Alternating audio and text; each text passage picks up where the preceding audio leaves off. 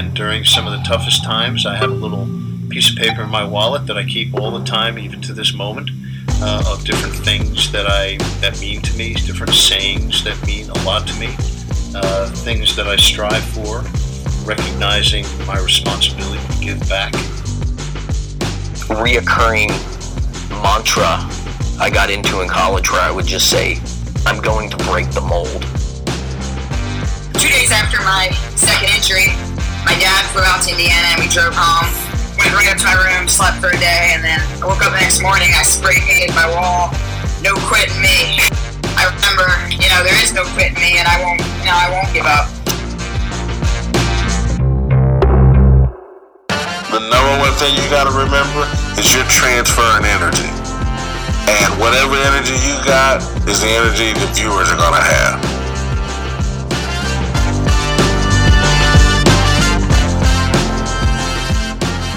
You are listening to Intentional Performers with Brian Levinson, where we talk with experts of craft about their journey and what they have intentionally done to be their best self.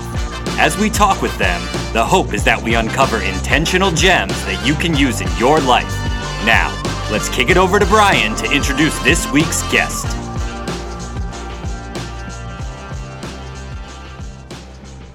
Hello, everyone, and welcome back to the Intentional Performers Podcast. I am Brian Levinson. Excited to have you with us today for another incredible episode. But before we get to today's guest, I'd like to share a bit about myself. So, my day job is that I work as an executive coach and a mental performance coach. And I founded a company called Strong Skills. And at Strong Skills, our team is on a mission to change how the world thinks about soft skills. See, we are facilitators and coaches, and we truly believe that labeling competencies like leadership, teamwork, and communication as soft devalues and minimizes the importance of these skills. And one of the strong skills that we teach is what we call shift your mind. And the teachings come from my book, which came out in October of 2020. If you enjoyed today's conversation or any of our past guests, then know you're going to love the book.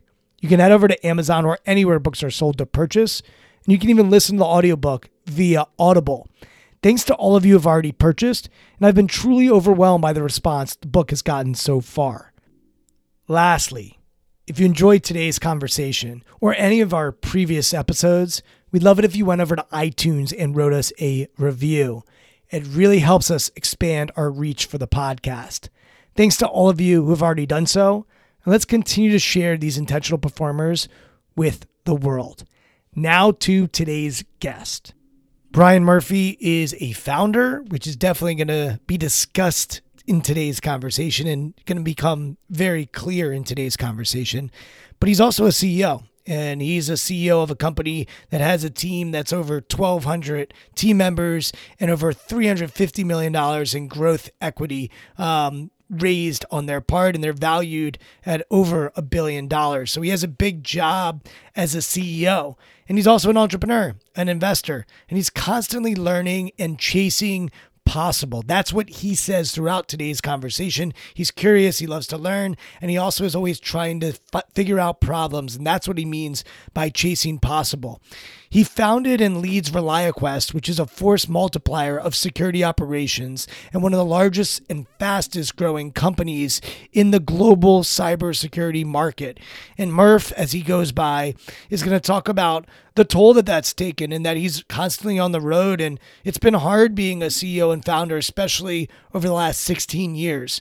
But he's grown ReliaQuest from a bootstrapped startup to a high growth unicorn, as I mentioned, with a valuation of over a billion dollars. The company is headquartered in Tampa, Florida, with operation centers in Tampa, Las Vegas, Salt Lake City, Dublin, London, Amsterdam, and even in India.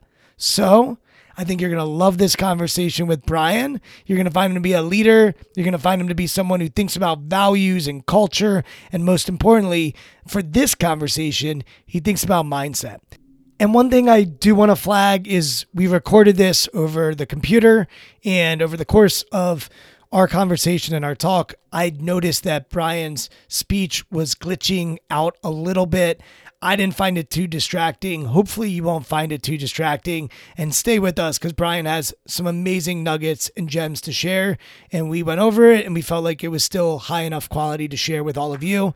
So, hopefully, you enjoy Brian. So, here is Brian Murphy. Brian, thank you so much for coming on the podcast. We were connected by Darren McMains, who I connected with years ago uh, when he was working with the Seattle Mariners and he came to town. He was actually in Baltimore. I'm in the DC area. And I remember we grabbed lunch and we talked sports psychology. And I really enjoyed that conversation. Since then, we had him on the podcast. Uh, and since then, he's also changed his path and his journey a little bit as far as helping you all and what you're doing at ReliaQuest. And so I wanted to start there. It's interesting because I've had on a lot of CEOs on the podcast, but none of them have actively I would say hunted or seeked out mental performance coaches to come work alongside them. And I said to you before we started recording, your people actually reached out to me at one point, and I had a conversation with someone, uh, and I knew you were looking for full time people that were gonna pour into your employees as mental performance coaches. And certainly, I know of executive coaches that work inside organizations or people with organiza- organizational psychology backgrounds that work in the human resources department. But I wanted to start by the theory and the vision that perhaps you had on bringing in mental performance coaches into the organization and and where that came from. Perfect. Yeah, Brian, thanks for having me on. Really excited about this and uh, love the topic. And you know, uh, it's interesting. Uh, I'm the founder of ReliaQuest, CEO. Been doing this 16 years, and going back to 2012 timeframe, I was reading a Sports Illustrated article or an ESPN headline that talked about uh, Nick Saban's, uh, you know, uh, advantage or, or, brain doctor, as I think is what they they called it. And the article is uh, about the use of a, a guy named Trevor Moawad. um, who worked with Saban and Jimbo Fisher, and it just talked about performance and how they, you know, how you think impacts how you feel, how you feel impacts how you perform. And um, I'm a Florida State alumni. I thought that was interesting at the time. ReliaQuest was I don't know, 100 and 100 people maybe. You know, we're over 1,200 today, and uh, we're rapidly growing technology company. And you're always looking for an edge in tech. And as you're as you're growing, you want to maintain your your mindset, your culture. You want to um, add people rapidly to service the demand of the customer, but keep that continuity that allowed you to get to that growth phase in the first place. And I, I was just thinking of the parallels of college football and the amount of times their roster changes over every year or coach leaves and uh, people are coming in and out of that organization constantly. And so reached out to the athletic director of Florida State. He got me in touch with Trev and Trev flew down ahead of a Florida State home game. We're in Tampa. It's a four hour drive uh, for him from here and, um, you know, connected. And uh, he just said, look, uh, you know, uh, everyone says it's mindset's everything and mental's everything. Trev's opinion was it's 5% and so's luck. So I, if, if you're great, I can help you get a little bit better. If you're average, I'm probably not the guy that's going to help you. And, and we just had a great conversation and he understood what I was trying to do. I was trying to bring drive clarity, which would allow for consistency, which ultimately opens the door for consistent performance. Right. And I, I've just always believed in business. We talk about momentum in sport all the time, but momentum in business is critical and you can have good momentum and bad momentum. And in cybersecurity, you know the, there the highs are highs and the lows are lows and you're you're trying to defend the largest organizations in the world for breaches day in and day out how do we normalize our thinking and i just uh, hit it off with Trev. we built a program and um, it, it, it, blossomed from there Trev introduced us to uh, to dmac and uh, dmac came full time with us for 2020 so it started as how do i get an edge and and if this can help an athletic team, why can't it help a fast growing tech business and and help us be more decisive and you know focus on the fix, not the fault, right? Just some of these things that I think they do so well in sport because there's a shot clock, there's a there's a time, a beginning, middle, and end of a game. And in business, we don't have that luxury. So we can kind of kick the can down the road a little bit. We'll decide tomorrow. We'll decide tomorrow. So I had a lot of common themes that I believed in, uh, where I wait is my, my least four letter word or at least favorite four letter word, right? And so it just it just made sense, and I I felt like I was surprised that more people weren't doing it and thought it would give us an edge, and it has. It's allowed us to scale rapidly. Um, but still have a massive amount of clarity in the organization around why we exist and the problem that we're solving. Why do you think more people don't invest in it? I think um, it's interesting. I think a lot of people think of it as a keynote, like a point in time. We're going to bring in this, you know, performance coach, this, you know, sports psychologist or mental performance um, executive coach, and they're going to do a keynote at our leadership conference. So we're going to do a, a, a four hour session, right? And and you know, I had experimented with all kinds of different training over the years. At the time that Trev came in, uh, we were had been in business five years, and I wanted something that was ours, that was in our tone. Um, but honestly, I think there's a lot of fear in, hey, is this going to be gimmicky? Or a lot of people think that there are different types of performance. Like, of course, athletes have to think this way because they're professionals and you know they're pros. But the average person coming to a corporate office is not going to want to think like this. And i had some fear of that. Are people going to think this is crazy and cheesy? And and some people do. And what you realize is they're not a fit for the organization right? But largely everybody i believe wants to get a little bit better. And i just don't know that executives are willing to take that risk. I mean it's a it's a pretty big gamble to uniformly drive that across the organization and do it in an unapologetic way. That's a tough shift and you mentioned Trevor, who has since passed away yeah. uh, tragically and, and early. Um, and if you had the chance to stand up and share a few words about Trevor at his funeral, like what would you share about Trevor that you got to observe or witness or interact with? I'd say for me and Trev and I got really close. We, you know, you talk to somebody once a week for years.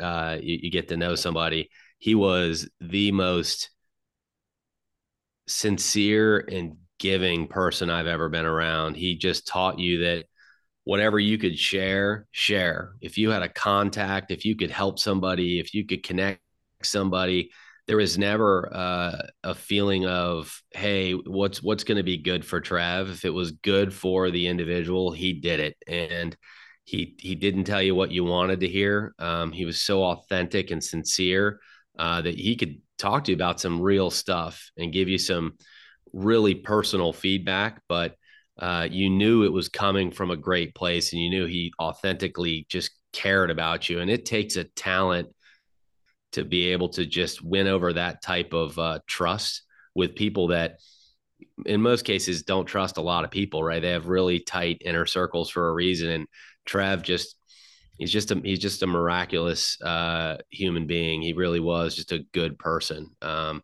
and and his ability to communicate and connect with so many people at different levels, but still be authentically himself was it was just amazing to watch. I learned something every time I talked to him. Is there one skill that he possessed that you aspire to possess in your leadership style?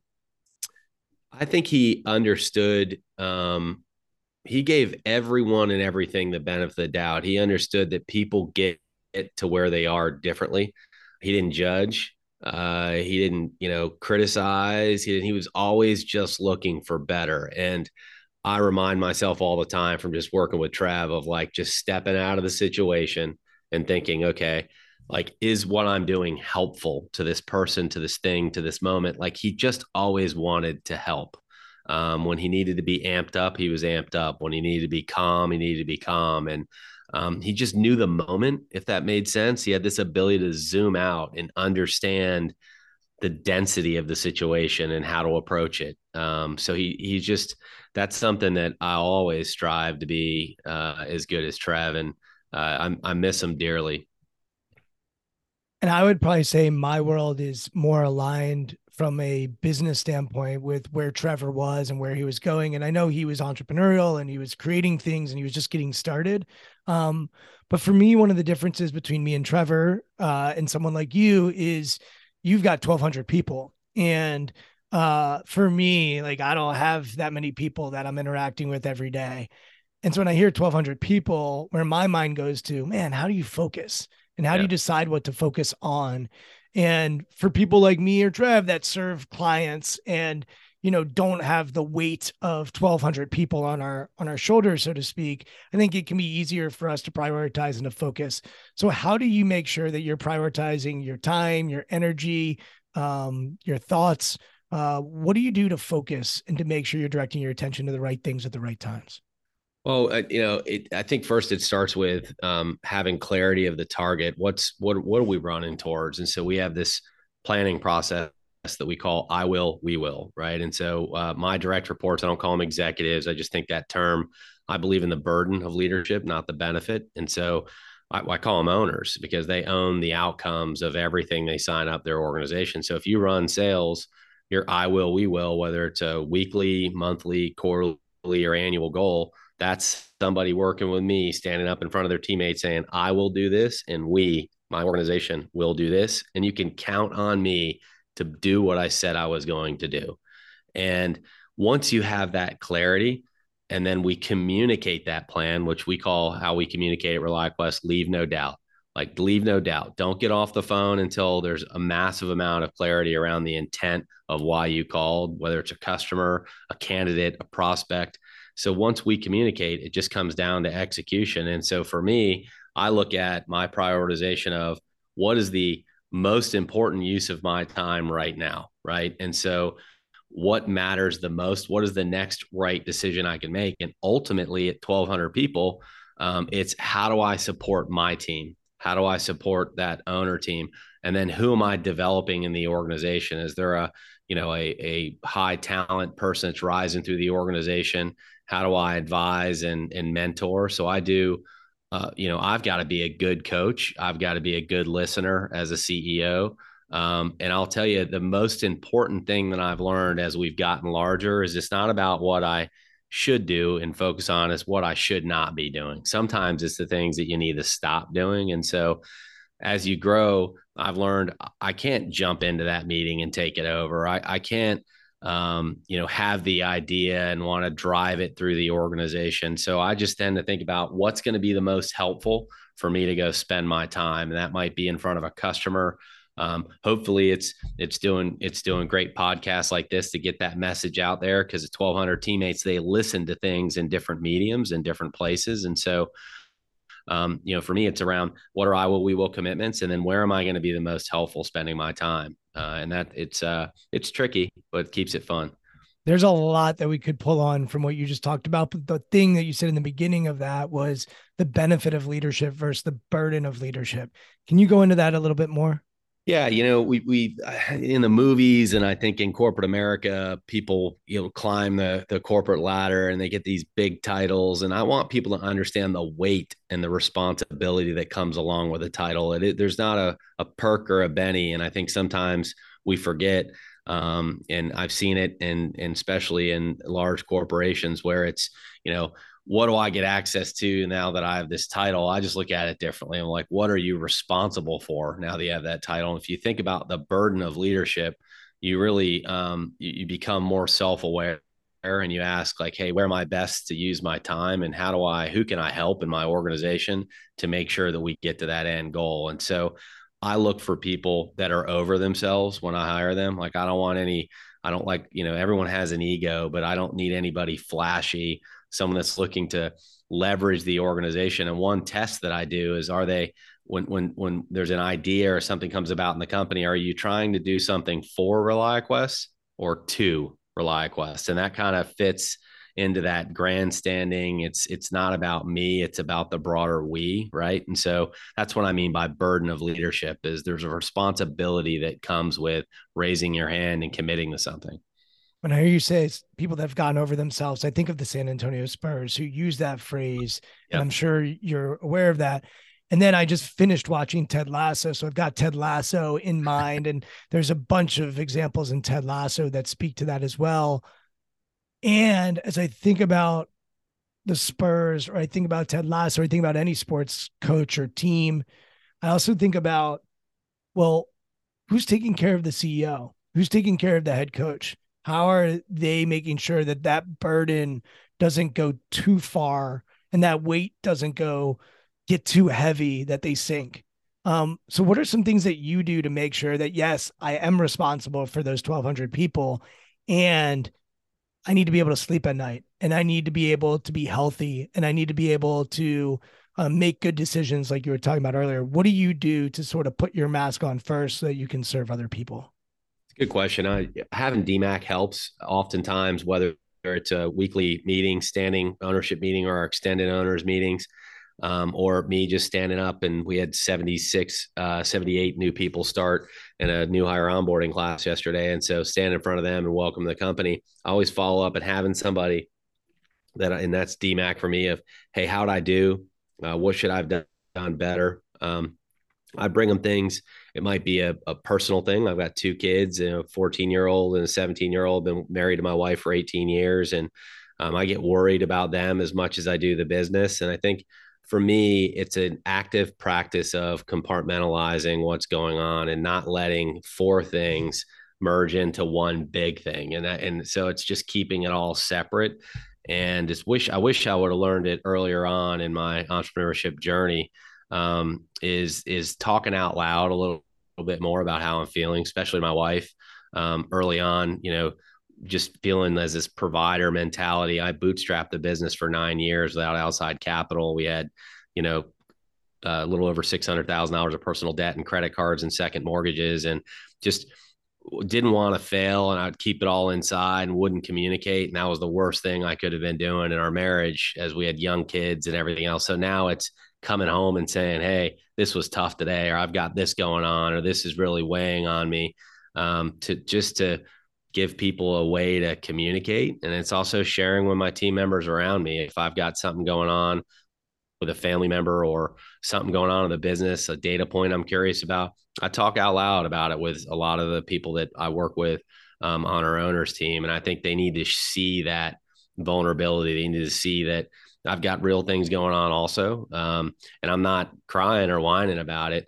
Um, but I can't walk around and act like everything's easy, right? Because it's supposed to be hard. So that those are some of the tactics that I use. I'm not great at it. Um, health is always something that I sacrifice. Um, you know, you you you eat for comfort sometimes. You're for most of the time growing ReliaQuest, I've traveled 90% of the week. And so uh, that's something I've always struggled with. And I've just got myself on a good cadence. But um, you know, those are some of the things I'm I'm definitely not perfect in any one of those areas. Traveling 90% of the week, what do you do to help raise two kids? They're 14 and 17 now. What have you done to try to be present for them if if there is the 10% that you're around? Um, and what's that been like for you as you've been on the road a lot and I'm sure a lot of burden, so to speak, falls on your wife. Uh, but what's it been like for you as as a dad going through this experience? Uh, I think you said over the last 16 years, but over the last nine years as well as as far as uh, what you've been doing. Yeah, it's um Renee's amazing. I mean, she's done such an amazing job with with our our children, and uh, she's a great partner.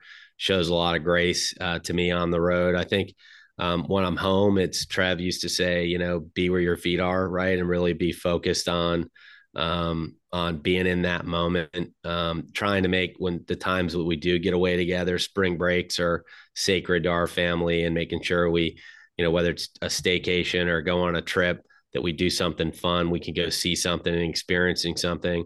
As the kids have gotten older, it's gotten fun is just telling them what I'm doing and what I'm working on and um, you know as much as phones and uh, you know I, I, hate that their heads are buried in an iphone most of the time it does make it pretty easy to communicate with them i'm not calling a central house phone trying to talk to them uh, once uh, you know uh, once every night but i'd say that as we've gotten larger that travel demand has, has backed off also and so being thoughtful of I don't need to be every place at once. And what's most important now and prioritizing some of those graduations and sporting events and and those things. So it's uh, you know, it, uh, it, it you have to do, you know, you've got to do the work uh, that's required along the way. But every every moment of time can't be the most important moment of time. So it's just being realistic that you can't be locked in and engaged all the time. It, you know, the sky can't always be falling. That's what wears out your family and everybody around you and wears yourself out. Um, so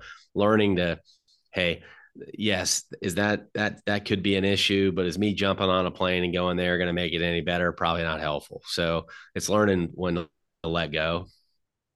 You talked about the vision earlier, and I think about a sports coach, and we were sort of referencing sports coaches.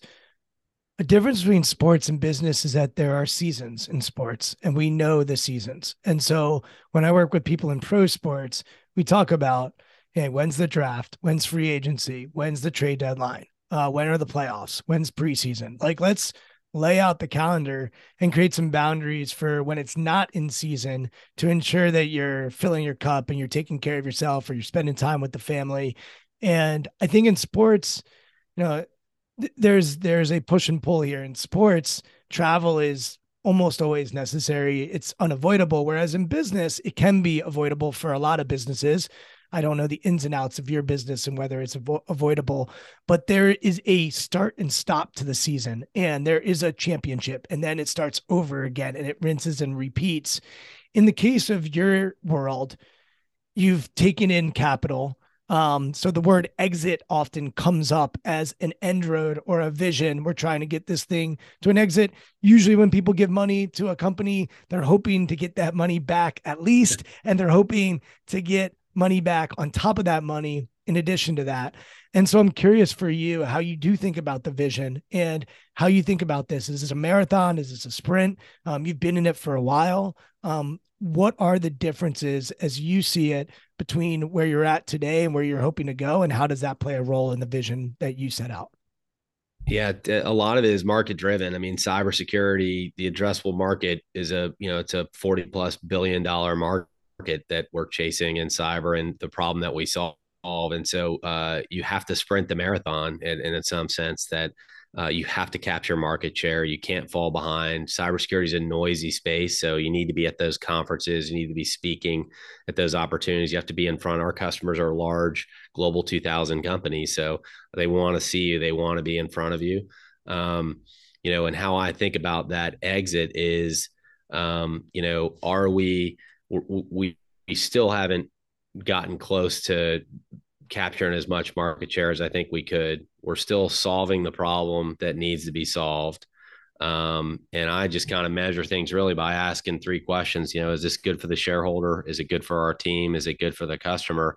And I've yet to be able to say um, no to one of those three. So as long as I can say yes to all three, we keep doing it. And so I look at investors come and go. And that's why you can have a growth stage investor, a late stage investor, a crossover investor. There's publicly traded. And so I think it's really is the problem that you solve still relevant to the market? And that's um, that's how I think. And I I measure myself on two things. I've never missed a payroll except my own and i've never not made an investor money and so i have to be really thoughtful around the problem that we solve are we directionally correct or is the market moving towards us um, and as long as we feel like we're capturing market share, we got to keep going. Now, does that mean I'm always going to be best fit to be the the CEO? I'll always be the founder of the company. Um, but you know, I can't answer that now. But the beginning of every year, I'm unqualified for 16 years to be the CEO because the company's never experienced, you know, a lot of what the new year is going to bring. And um, so I just am trying to be real thoughtful around: Am I keeping up with the business? Um, am I still putting the same attitude, energy, and effort behind it? Um, and am I, you know, showing the respect? Am I carrying the burden of the business correctly? Um, that's the benefit of having shareholders too. Is they're going to let you know uh, when you're when you're doing a good job, when you're not. So I a lot of that I can control. Um, some of it I can't, but as long as we're directionally correct, I'm going to keep going. I do talk to the family about it a lot. You know, my daughter's getting to a point where she's getting ready to go to school, and um, you know, what do you guys want to do and how far can we go? And it's been a fun run. We have the ReliaQuest Bowl and we're doing a bunch of other stuff that's uh, interesting on on the background. So to me, the vision is not impacted by my personal wants. Um, the vision is around the problem that we solve, and as long as we're still solving that problem, we have a responsibility. As you know, cybersecurity is the greatest techno- technical challenge of our generation. We have a responsibility to keep solving that problem, and so I'm second to that, if that makes sense. So it's interesting, Brian, as you talk about who you serve and that you do have investors that you're serving and shareholders, and you do have your team and you do have your customers. I think about a restaurant in this situation, and restaurants are easier for me to understand than cybersecurity, even though I'm based right outside Washington, D.C. And we just had this whole thing with a, a sonic boom over our city. Um, but I understand restaurants. And so for me, a restaurant is a really good example of who do they serve because if I'm sitting at a restaurant and I get my food and it doesn't taste the way that I hoped it would taste, the restaurant can decide is the customer right? Is the waiter right? Is the chef right? Um, like who who are we first? And we see this a lot in retail. Like, is the customer always right? Or is the employee right? And I know I've been at jobs where my bosses will back the customer over me, the employee. Um, and then we go one step further, you've got shareholders who are looking to maximize profit. And so I find it to be a, a complicated challenge for people. And I, I understand when they're all aligned and it's a yes, great. But even if we just focus, forget the shareholders for a second, how do you create a culture that make sure that you're taking care of your employees and the customer. Maybe we just focus on those because that might be more relevant for the listener uh, than than shareholders per se.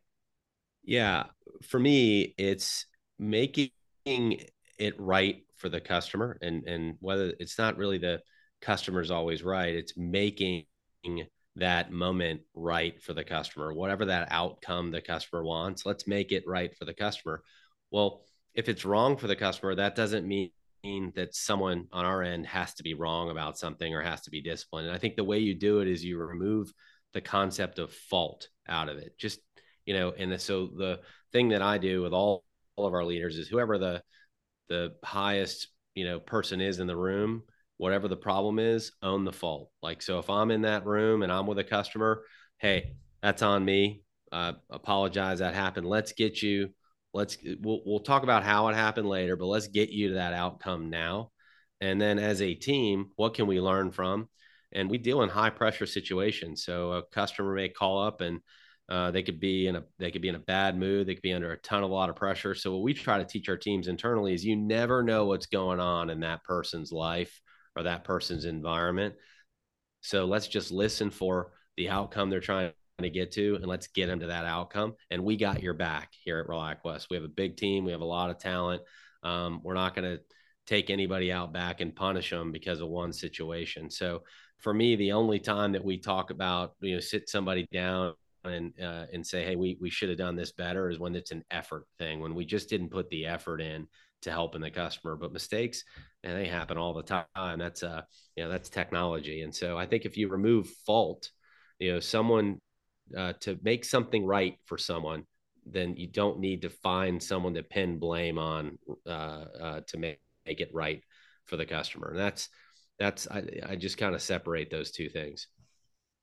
I love that. You you said something earlier that caught my attention, which is every year you're unqualified to be the CEO because you're continuing to evolve, and every year you have to look in the mirror and you're sort of saying you're unqualified. If I pair that with this idea of vulnerability that you mentioned earlier, and that you're ability to share hey like i'm going to screw up. I'm going to make mistakes. Uh, i'm going to have issues personally and professionally.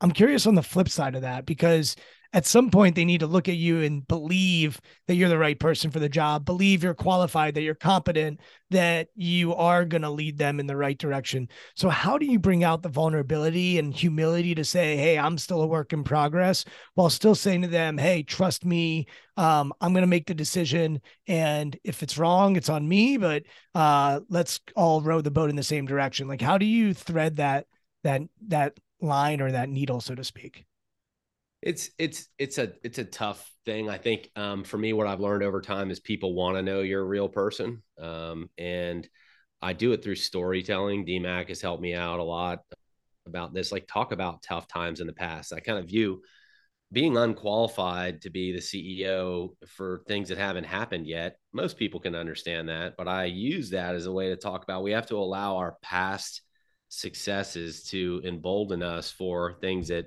we haven't encountered yet, like a pandemic or a great recession. And so I I tell the stories of, hey, we built this technology, it failed for this customer.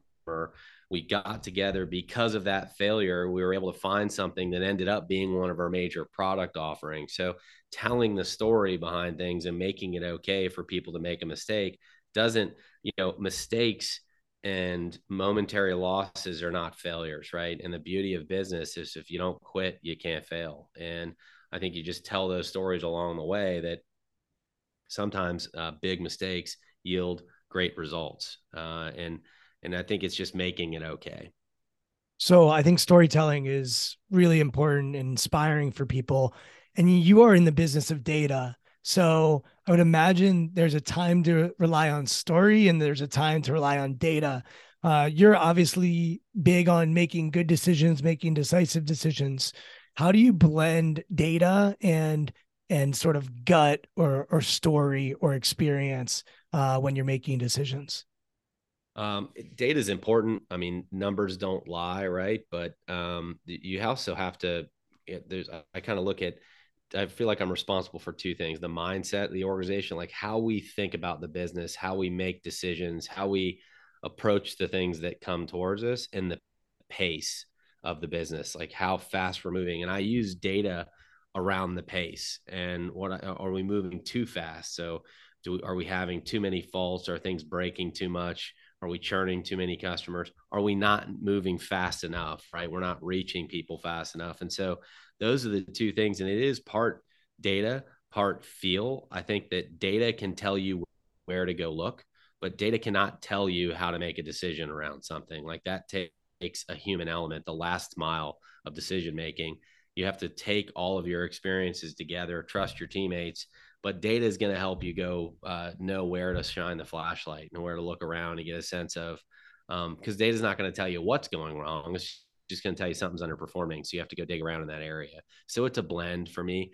Um, I find that people that are too data centric um, miss too many things in business. Uh, they're just they don't their tuning fork is off, and they can be numb to what might just be a morale issue or momentum issue, a misunderstanding. Um, you know, uh, it, it, it's uh, it, it's too robotic sometimes. When you think about your past 16 years, is there are there any patterns of bad decisions? Are there any things that you look back and you say, "Yeah, you know what? I did something 10 years ago that we do differently now and that led to a poor decision where now we have a better process or system in place to minimize the potential for that bad decision? I think it's it's always going to be around people and the development of people. We we promote from within fifty percent of the time here, and um, when you're when we were younger, earlier on, you would bring somebody in from the outside, um, a leader in from the outside, and it would take them a while to ramp, and uh, they sometimes sink or swim on their own. Right, you're almost kind of watching this person run on a treadmill without out helping them out and and then you're developing leaders from the inside and how are you giving them the skills they're going to need for the next role those are two different tracks and we've gotten good um, through our performance center and ReliaQuest University of setting people up for success when they come in and setting people up for success as they grow into new positions and try new things. And that's the thing that we would routinely get wrong. Again, we're not perfect now, but we spend about 4% of our revenue on training and development and um, letting people know when they come in from the outside, I don't need a home run right out of the gate. Like, I don't need you to come in and make some big, crazy decision to justify why I hired you. I need you to listen and learn. And Nick Saban has that famous saying that he says that, you know, I didn't hire you to come in and do it your way. I hired you to come in and learn it our way um, and, and help us execute and giving people that permission on the way in um, but then developing talent internally, it's different. They almost feel like an imposter syndrome, like they get promoted from a manager to a director, and you have to find helpful ways to let them know that their director title is not lowercase. Like they need to like come in and lead. You're there for a reason. You deserve to be there. And so it's that situational development that i think we've gotten better at over time. What does your university entail so uh, it's got multiple components. It's got a technical component, so we grow you technically. Uh, we have a leadership academy, and I teach about seventy-five percent of the material. It's a uh, three consecutive days a month uh, for four months. Uh, the classes come in, and there's there's pre-work, there's post-work in between those sessions, and it's all around how uh, we make decisions within our values. Um, then there's uh, process like approach. So we have a we have a mind gym that uh, uh, DMAC has built. Uh, we start every meeting out with a mindset moment, and what we find is the first ten minutes of the meeting is helping people step out of their last meeting and be present in this current meeting. And so we talk about um, so usually a video clip. We talk about it, and it just really resets the room. It gets people in the right headspace. Um, and so it's it's uh, performance based training it's leadership development and then it's technical training and that technical training could be not just coding, um, but sales, training, all all of the different functions of the company. And so um, you do it on onboarding when you first come in. Everybody goes through the same four days of this is ReliaQuest, This is how we make decisions. Before they ever learn anything or meet anyone on their team, they're going to learn how we make decisions. We're a values based decision making organization. And then there's just touch points and recycle things throughout the year um, that we do for both the mental performance side, um, the technical training side. So kind of look at it as like a filter in a pool. You want to people should always be learning. Uh, should always be learning something. What are your values? Uh, when I say yours, I mean ReliaQuest. We're going to be accountable, helpful, adaptable, and focused. Um, you know, accountability starts with self awareness. We're going to have a laser focus um, and just be helpful. And that's uh, and what I talk about is we have operations all over the world and I can go anywhere in the world and people understand the word accountability. They learn understand what it means to be helpful. They understand adaptability and they understand focus. And so if we can um, train and develop leadership, train and develop decision making all around those values, it, it, it removes friction from the organization and allows us to kind of just deliver for the customer. What's the problem that we're solving for, and how do we deliver for the customer? Are those values aligned with your values? They are, yeah, they are. In fact, though, but I didn't choose all of them. Uh, my the only rule I had, I we had a, a group. This is probably, I don't know, ten years ago now. We had a group of, of up and coming leaders. They weren't leaders in the company at the time. I pulled a collection of just high performers together, and said my only my only one value that I want is accountability. It's just something that that's always been uh, core for me um, growing up. And uh, they came back and they created uh, they came back with the other three focused adaptability and be helpful which i thought was the best one. Um, and then about a year and a half later the entire company in an offsite broke up into four groups and defined those values and i didn't participate in that either. I wanted it to come from them and we had three hours allocated and we had a facilitator that was going to go through it and they were done in 45 minutes and that's our the, the definition definitions we have today. We've tweaked them over time to fit all the branding and all of that stuff, the internal and external messaging, but it's pretty amazing. It's interesting when I think about values. I think one of the things that doesn't get talked about enough is the order of the values. And I think the order of the values are really essential because uh, you lit up about accountability. Um, but then you actually lit up even more when you said be helpful. Like yep.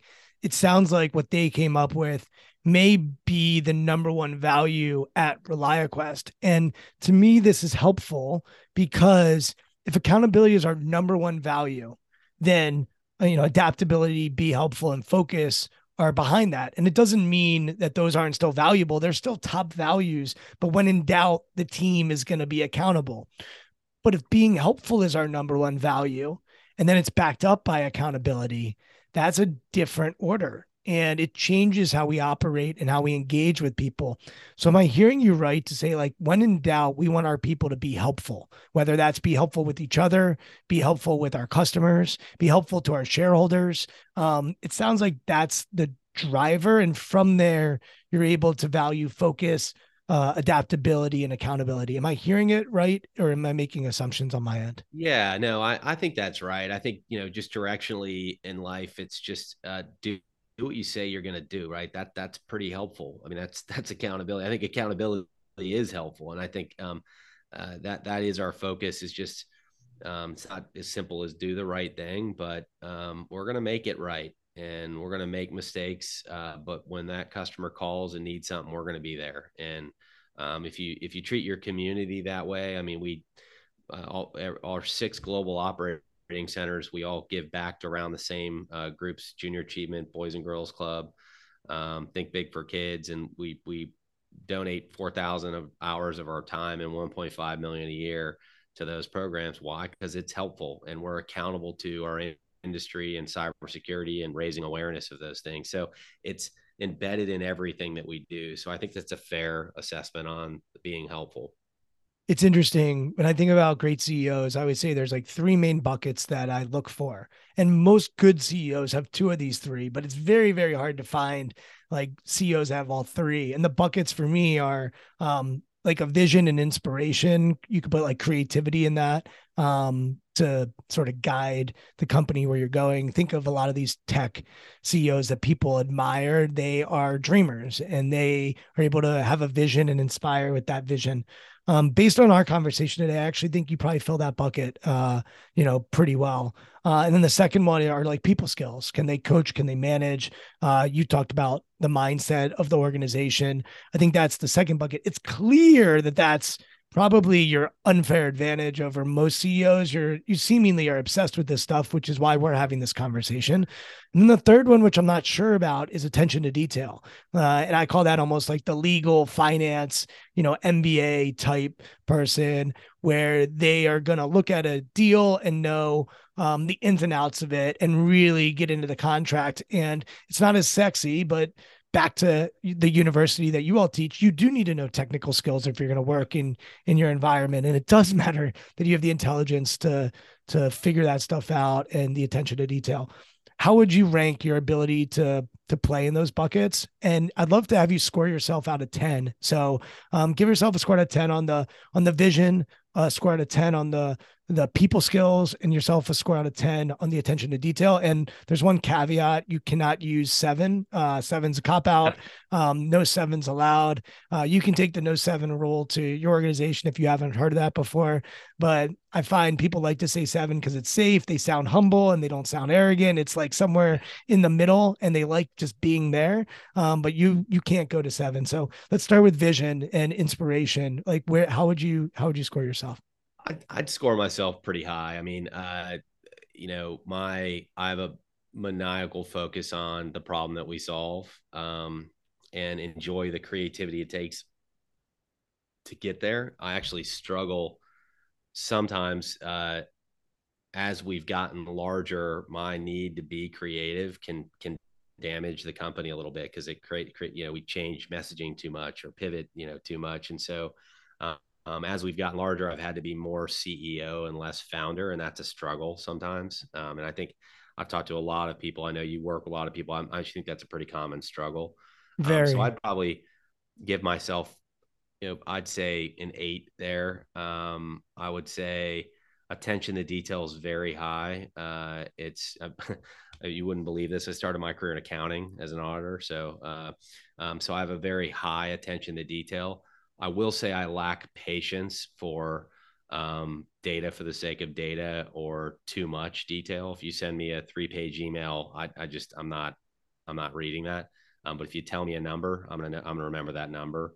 Um, and I think it's the small things that matter, right? In our events, how we show up, uh, right down to where we put our logo and what kind of swag we buy. It all matters. Um, so I'd give myself probably a nine on detail.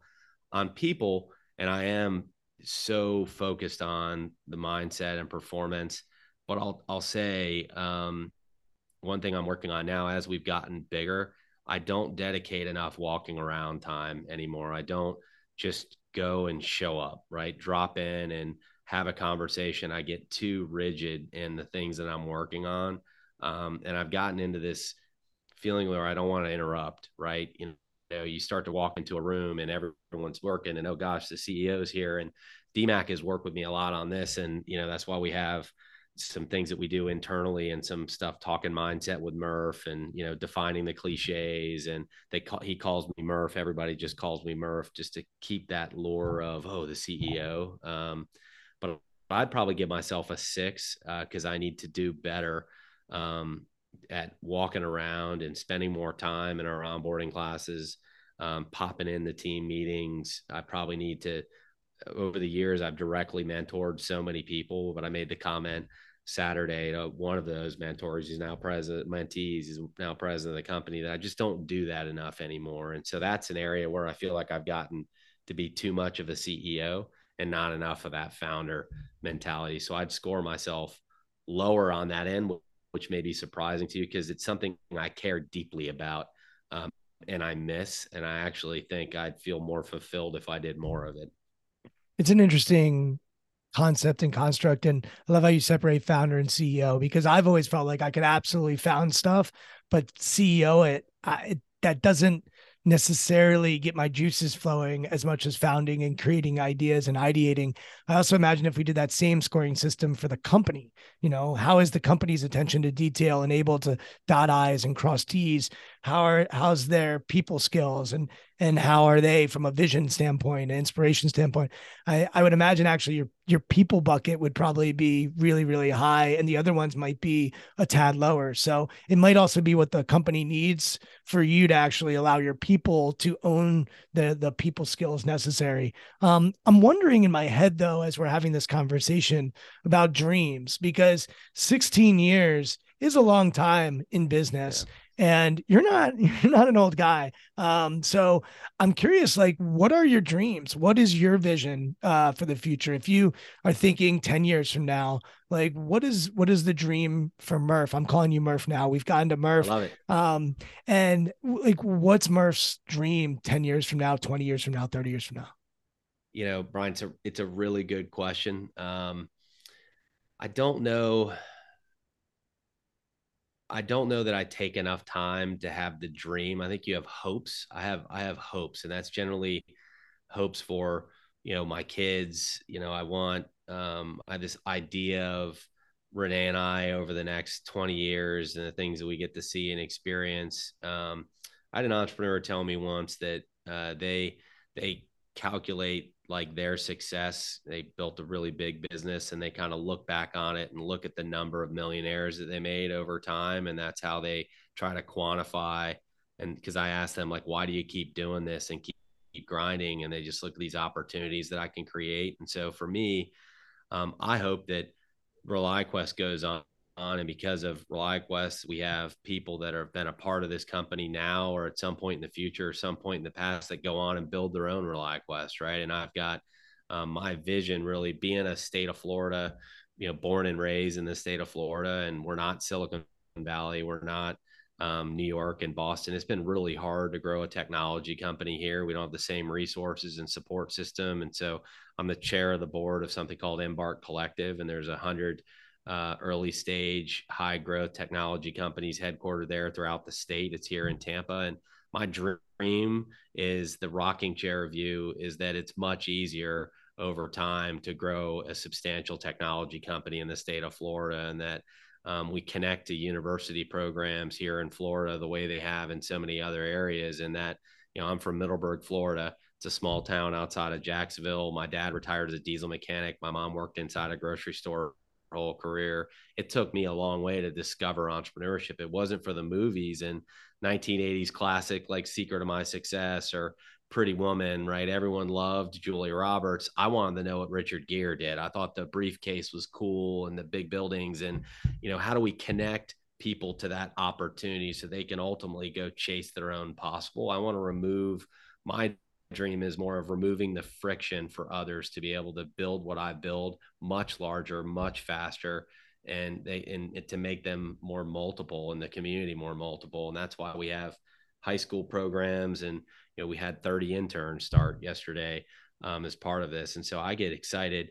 Best feeling of my life was, you know, I feel like your best feeling of your life is getting a job. And I just remember getting that offer letter from PricewaterhouseCoopers and um, to be an auditor. I don't know how anybody could be anybody could be excited about being an auditor. I don't know, but um, that was still one of the best feelings of my life. So I think my dream is, and it's the best thing I think we do is hire people. But how do I help other entrepreneurs and other founders and and other entities make it more possible for people to build um, companies like this here? And it was it was brutally difficult to get this done uh, in Tampa. Uh, at the time we raised capital in 2016, it was I think the largest capital raise in the southeast. That was thirty million dollars. Um, now, you know, anybody thirty million is nothing, right? So, um, how do we how do we make it more possible? So, I don't know if that's a dream or not, but that's kind of the vision, the hope that I have. I would say. You mentioned your parents, and when I asked DMAC Darren, uh, once again, who connected us, said, "Hey, what are some things I should know about him that I might not know from his bio or from the internet?" He said, "Well, his brother's an interesting guy. Uh, I believe he's the president of Publix, which is a grocery store. You mentioned your mom working in a grocery store, and I'm curious about what did your parents instill in you and your brother? I don't know if there's other Murphs as well, but maybe specifically around you and your brother that has caused you both to take leadership roles in big companies and organizations. Uh, what is in the the sort of sauce that that your parents were cooking up when you were kids? Yeah, and my oldest brother is uh, he, he's a special agent in charge of the Drug Enforcement Agency, so he's done done pretty well in a different, uh, in a t- much different role than Kevin and I have. But uh, I'd say no one ever had to sit us down and say you should work hard. I mean, it was all around us. Um, you know, mom and dad, we we lived a great life, but they struggled to, you know, lower middle class. They fought through it, stayed married, took care of their kids. Um, you know, did the right thing, were honest. I mean, all these kind of things that we we think uh, come easy, but it's really hard. I mean, they were married and had a kid at 18 and started their life, and that grind and that struggle, and we got to watch it, you know, uh, real time. So I think there's an element for Rob and Kevin and I where uh, we need to pay it forward. You know, we we appreciate what mom and dad did, and um, we we never had to they never complained about getting up and going to work every morning. And you know being a diesel mechanic is a grueling brutal difficult job. Um, and I never saw dad complain. He still took us to soccer practice afterwards and prioritized our health and safety. So we owe it to them. We got to go chase that possible. They made it you know i was born on third base with just having parents that you know stayed together. And and and then i think not wanting to be around that struggle. Like we want to we want to provide right? We want to build that life for our kids. And um, so i learned more through observation from my parents than ever any motivational speech. Uh, so and even now when i get together my mom and dad i rarely talk about ReliaQuest it's a, it's a weird thing. Um, in the family and kevin doesn't talk about publix and rob doesn't talk about the dea right? So it's just uh, it's a it's a weird thing. It's all observation yeah, what can you go on, into that a little more? You all don't talk about that, uh, and it's a weird thing. What do you mean by that? Uh, you know, um, we're a very close family, but uh, I, I, my dad is really proud and probably wants to know everything he can about ReliaQuest. And for whatever reason, when when we're together and the kids are around, I just it's the last thing I want to talk about, and um, it's something I think about on a regular basis. That hey, I should I should bring them around more and show them more and let them be a part of it. I just kind of he- kept my head down and um, and grind. Um, and you know, sometimes you forget on the periphery that you know they're they're cheering you on and they they want to be a part of it, right? Um, and then time blows by, they're getting older, so it's just I don't know, it's uh it's it's strange that way. Very close family, but um, we don't sit around and celebrate our wins very much. It's uh it's something we should probably work on more. 30 years from now, if your kids are in a similar situation to you and you're their dad, what would you want them to do and share with you or not share? Or what do you want dinner to sound like and look like? I just want to hear how they're doing. You know, I would want them to, you know, how are they thinking about whatever it is they're doing? How are they thinking about whatever moment of time? Not what'd you do today or, you know, let's talk about that trophy or, but it's, hey, how you feeling? You know, are you having fun? Um, what's fun, what isn't fun, you know. Um, and I think uh, for my kids, I'll learn the lesson of, you know, if they're anything like me, my daughter's a lot like me, is I'm just going to show up, you know, I'll just, I'll show up in the corporate building and say hello. So I just need to be uh, that fun old Murph. Uh, they're like, oh, look, Murph's walking around the halls again. So um, I think it's, uh, it's different growing up, my parents were grinding and scrapping and clawing, and um, and you know, I've taken that. It's, it's changed my style a little bit of being a father, and um, you know what I talk to the kids about. My dad's amazing. He send these just amazing texts to my daughter and my son around whatever's going on in their life, and I'll get a one word answer. You know, so it's uh, I think when you become a grandfather, you get better insight. So hopefully, I'll get the same benefit. I've got this idea that I've been I just I was writing about it earlier this morning, and it's just coming up for me, and it's probably a culmination of watching Ted Lasso and and and watching my kids and and just thinking about things. You know, we've had on I don't know, probably like 330 podcast guests at this point, and when I think about my barrier for entry, when someone like Darren reaches out and says, "Hey, I think you'd love a conversation with Murph," it's would I be interested in learning about them? And some people I know their journey because they're more public facing and and some are more private facing, but I try to do my research and that's the question I'm trying to answer is am I interested in spending an hour with them?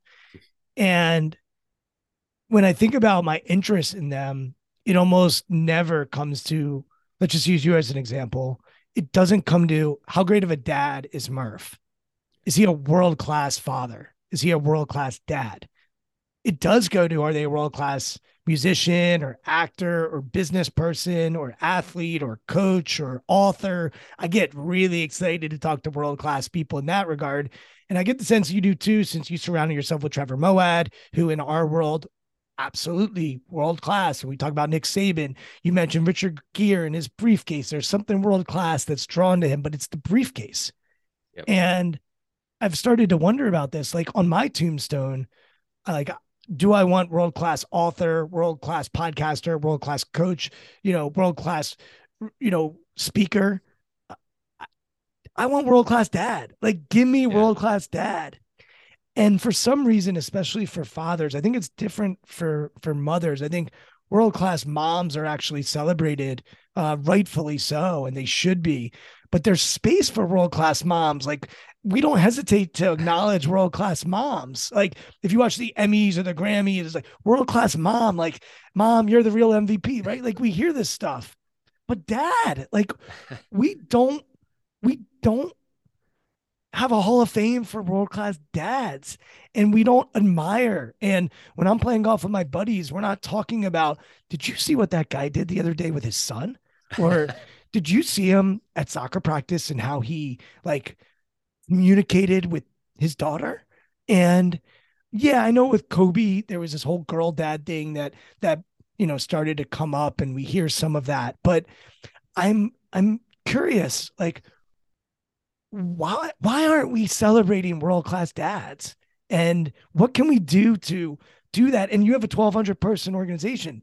Like, do you celebrate world class dads in your organization? I don't know too many companies that say we really want world class fathers. And maybe it's where I am in my life. And maybe it's lasso, and maybe it's like going through an experience recently with one of my kids where one of my clients said, Hey, you're a great dad. Like these things are in the last month. I was like, shit, like that's yeah, world like great. Like, but I've aspired to be world class at all these other things. And right now, the number one thing I want to be is a world class father. And by the way, it does get in the way of some of those other things I want to be world class in. It it can get in the way sometimes.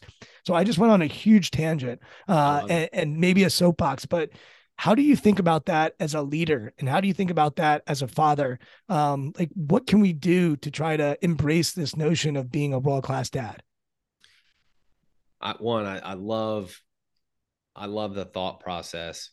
And as you're talking about it, i'm reflecting like i don't i mean i, I don't uh, i don't celebrate enough. We have a, a president in the company here that started at 19 as an intern and worked his way up. And i routinely talk about just hey he's a great husband, great father. He's got four kids under the age of six, and he's just in it. You know, he can have, uh, you know, feeding two kids and cleaning up a spill and being on a forecast call, right? And I think that COVID did do that for us. We saw people in their natural habitat. So I probably think about it more. Um, but I think the thing that I could do better as a leader is ask about people's families more, like take that interest. How, how are they doing? You know, maybe it's sponsoring those sports teams and those things. We do the paternity leave and all that stuff. Um, but I don't know that I'm as forward with that as I should be. Um, one thing that, you know, Trev told me years ago is I do talk about my family more, talk about uh, my kids more around the company. Um, but you're right. There's, there's gotta be some way to celebrate moms and dads. Right. And, um, and it doesn't have to be the token, bring your kid to work day once a year, but how do you do it all the time? Um, it's an interesting question. I just think from a dad perspective, we're always taught to to go to work for the family, to go to school for the family, to work for the family. When you're younger, you're doing it for your parents. When you get married, you're doing it for you know your wife or your husband and your family, whatever the dyna- the dynamic is there. And so we're always doing something for them, and it kind of goes back to yeah, I'm world class in my job, and I'm doing it for the family, but we don't ever lead with the family. So it's an interesting. Um, I think you're on to something. And Ted Lasso is you're dead on. Like what an amazing job of writing and storytelling in a way that you know, he knows he, he was a human first, right? Uh, but still world class. And by the way, defining what world class dad is might be bringing your lunch pail to work, not being home for dinner, um, waking up at 5 a.m., not making the yeah. kids breakfast. Like, I, I'm not here to define what world class dad means for each person, but I would think that's a valuable question to ask each person. What does world class dad mean to you? Your dad had to do certain sacrifices to just keep food on the table and he did the best he could with what he had to provide an opportunity for his boys to maybe have a different lifestyle. But it sounds like he was still there and now it sounds like he's a world class grandpa.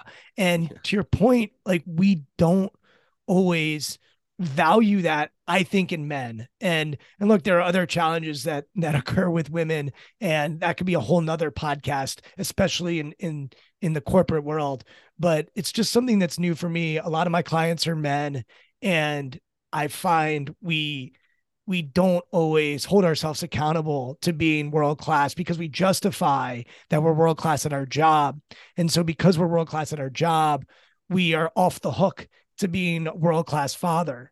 And I think it's BS. Like, and, and totally. by the way, world class doesn't mean that you do everything for your kid and you're a helicopter parent. Like, I don't even think your kid needs you to be at all their games. Like, I think that stuff is kind of ridiculous. My kid doesn't, if my kid needs me to be at a game to feel valuable in a sports setting, I think I'm doing it wrong. So these are my opinions. And I think we all should have our own opinions on what it looks like. But it is interesting. Like, how many of those elite performers that we all talk about we're bad dads. And it's just a reality. Like how many people that are world class at a thing we're not great dads. And we often excuse it. And um like it, it's it's something that's kind of you can hear it in me. Like I am yeah really wondering about it. And um for you, given where you're at in your career and you're about you know 10 years ahead of me with parenting um it's something that i strive for over the next 10, 15 years. Cause as you know, with the 17 and 14 year old, like this game is almost over for you. and it it's almost over for you. And it's not because being a dad, A, they didn't choose you. Uh, like they didn't sign up for you to come be their CEO. They didn't sign up like you chose them a and then b it is forever. Like dad you don't you don't stop. Like you might sell this company one day or you might ipo and you might not be the ceo anymore but dad like hopefully we live you know we die before our kids and and it's forever. Like that yeah. role is a forever role and it can morph and it can evolve it can change. But i think before they're 18 it is a very very different job than post 18 and so those 18 years like how are we being world class at that? And then what does world class dad look like beyond those years? It looks very different but you can still be world class. So um, I could go on and on on this, and that's not what we're here for. But uh, Murph, this has been a blast. Um, first of all, I want to thank you. I think what you are doing, I'm not sure you realize, but from like I study this stuff all over the place.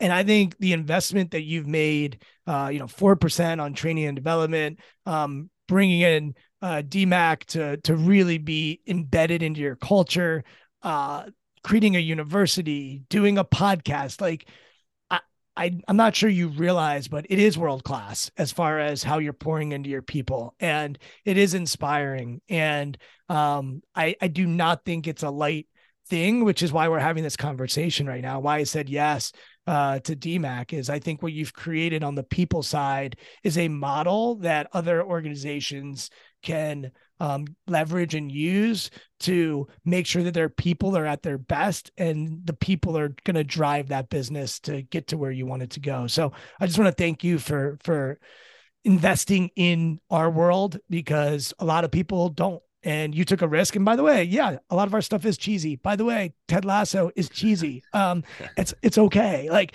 by the way, Erik Spoelstra is cheesy, and he's arguably the best coach in the NBA, right? Like it, Pete Carroll, cheesy. Like I could go on and on. John Wooden, cheesy. Like I, it, it's okay to to be Dawn Staley, cheesy. Like the, cheesy is not necessarily a bad thing. But thank you for for putting language to this, having clarity on on how you want to do it, and creating a vision that really unlocks it. I know you're active on LinkedIn. I actually saw your post about onboarding. Uh, another time, maybe the two of us will talk because I think onboarding is one of the things that people often don't invest enough in. Uh, so totally it's agree. awesome to see how you're investing in onboarding. Um, so I know you're on LinkedIn. I also know you're on Twitter. Uh, can you share where people can find you online? And if they want to learn more about ReliaQuest, where's the best place for them to do that as well? Sure. So uh, uh, obviously LinkedIn, just Brian Murphy. You'll see the ReliaQuest uh, profile there. Same thing for Twitter, and and we do have the Do the Things podcast where we talk um, about some of these things, internal, external. We have some guests on, so um, you know, three different areas uh, to reach me. I, I can't dance, so I'm not on TikTok, uh, so I, I stay off of that one, and just really appreciate uh, you, Brian, and having me on. I've enjoyed the conversation, and you left me with this great mental challenge to go away and think about the dad equation, which I'm, I'm fired up to do. So I've really enjoyed this. Thank you very much. Well, let's continue it because it's new in my brain. So it's not fully formed and fully baked. Um, by the way, on on LinkedIn, he's Brian Murphy. ReliaQuest is the handle, and then on Twitter, he's Brian Murphy RQ. So those are the places you can follow him. And then their website is reliaquest.com. So you can go there. They got a beautiful website with all kinds of good stuff. Um, I'm on Twitter at Brian Levinson, LinkedIn at Brian Levinson, and you can listen to all these conversations at strongskills.co slash podcast, including my conversation with Darren many moons ago. I hope it's okay. It's, it's probably one of our first ones. Uh, it may not be. Uh, for forgive me for that if it's not. But but Darren's a rock star. And then TikTok, I actually can dance, and I'm not on TikTok either for other reasons. Um, but maybe one day um, I'll I'll dance for for Murph and for all of you listening. So thanks for being here, Murph. Appreciate it, and uh, hopefully our paths will cross uh, sometime soon as well. Look forward to it. Thanks very much. Thank you for listening to Intentional Performers with Brian Levinson. Here is this week's episode gem beginning of every year, I'm unqualified for 16 years to be the CEO because the company's never experienced, you know, a lot of what the new year is going to bring. And um, so I just am trying to be real thoughtful around am I keeping up with the business? Um, am I still putting the same attitude, energy, and effort behind it? Um, and am I, you know, showing the respect? Am I carrying the burden of the business correctly?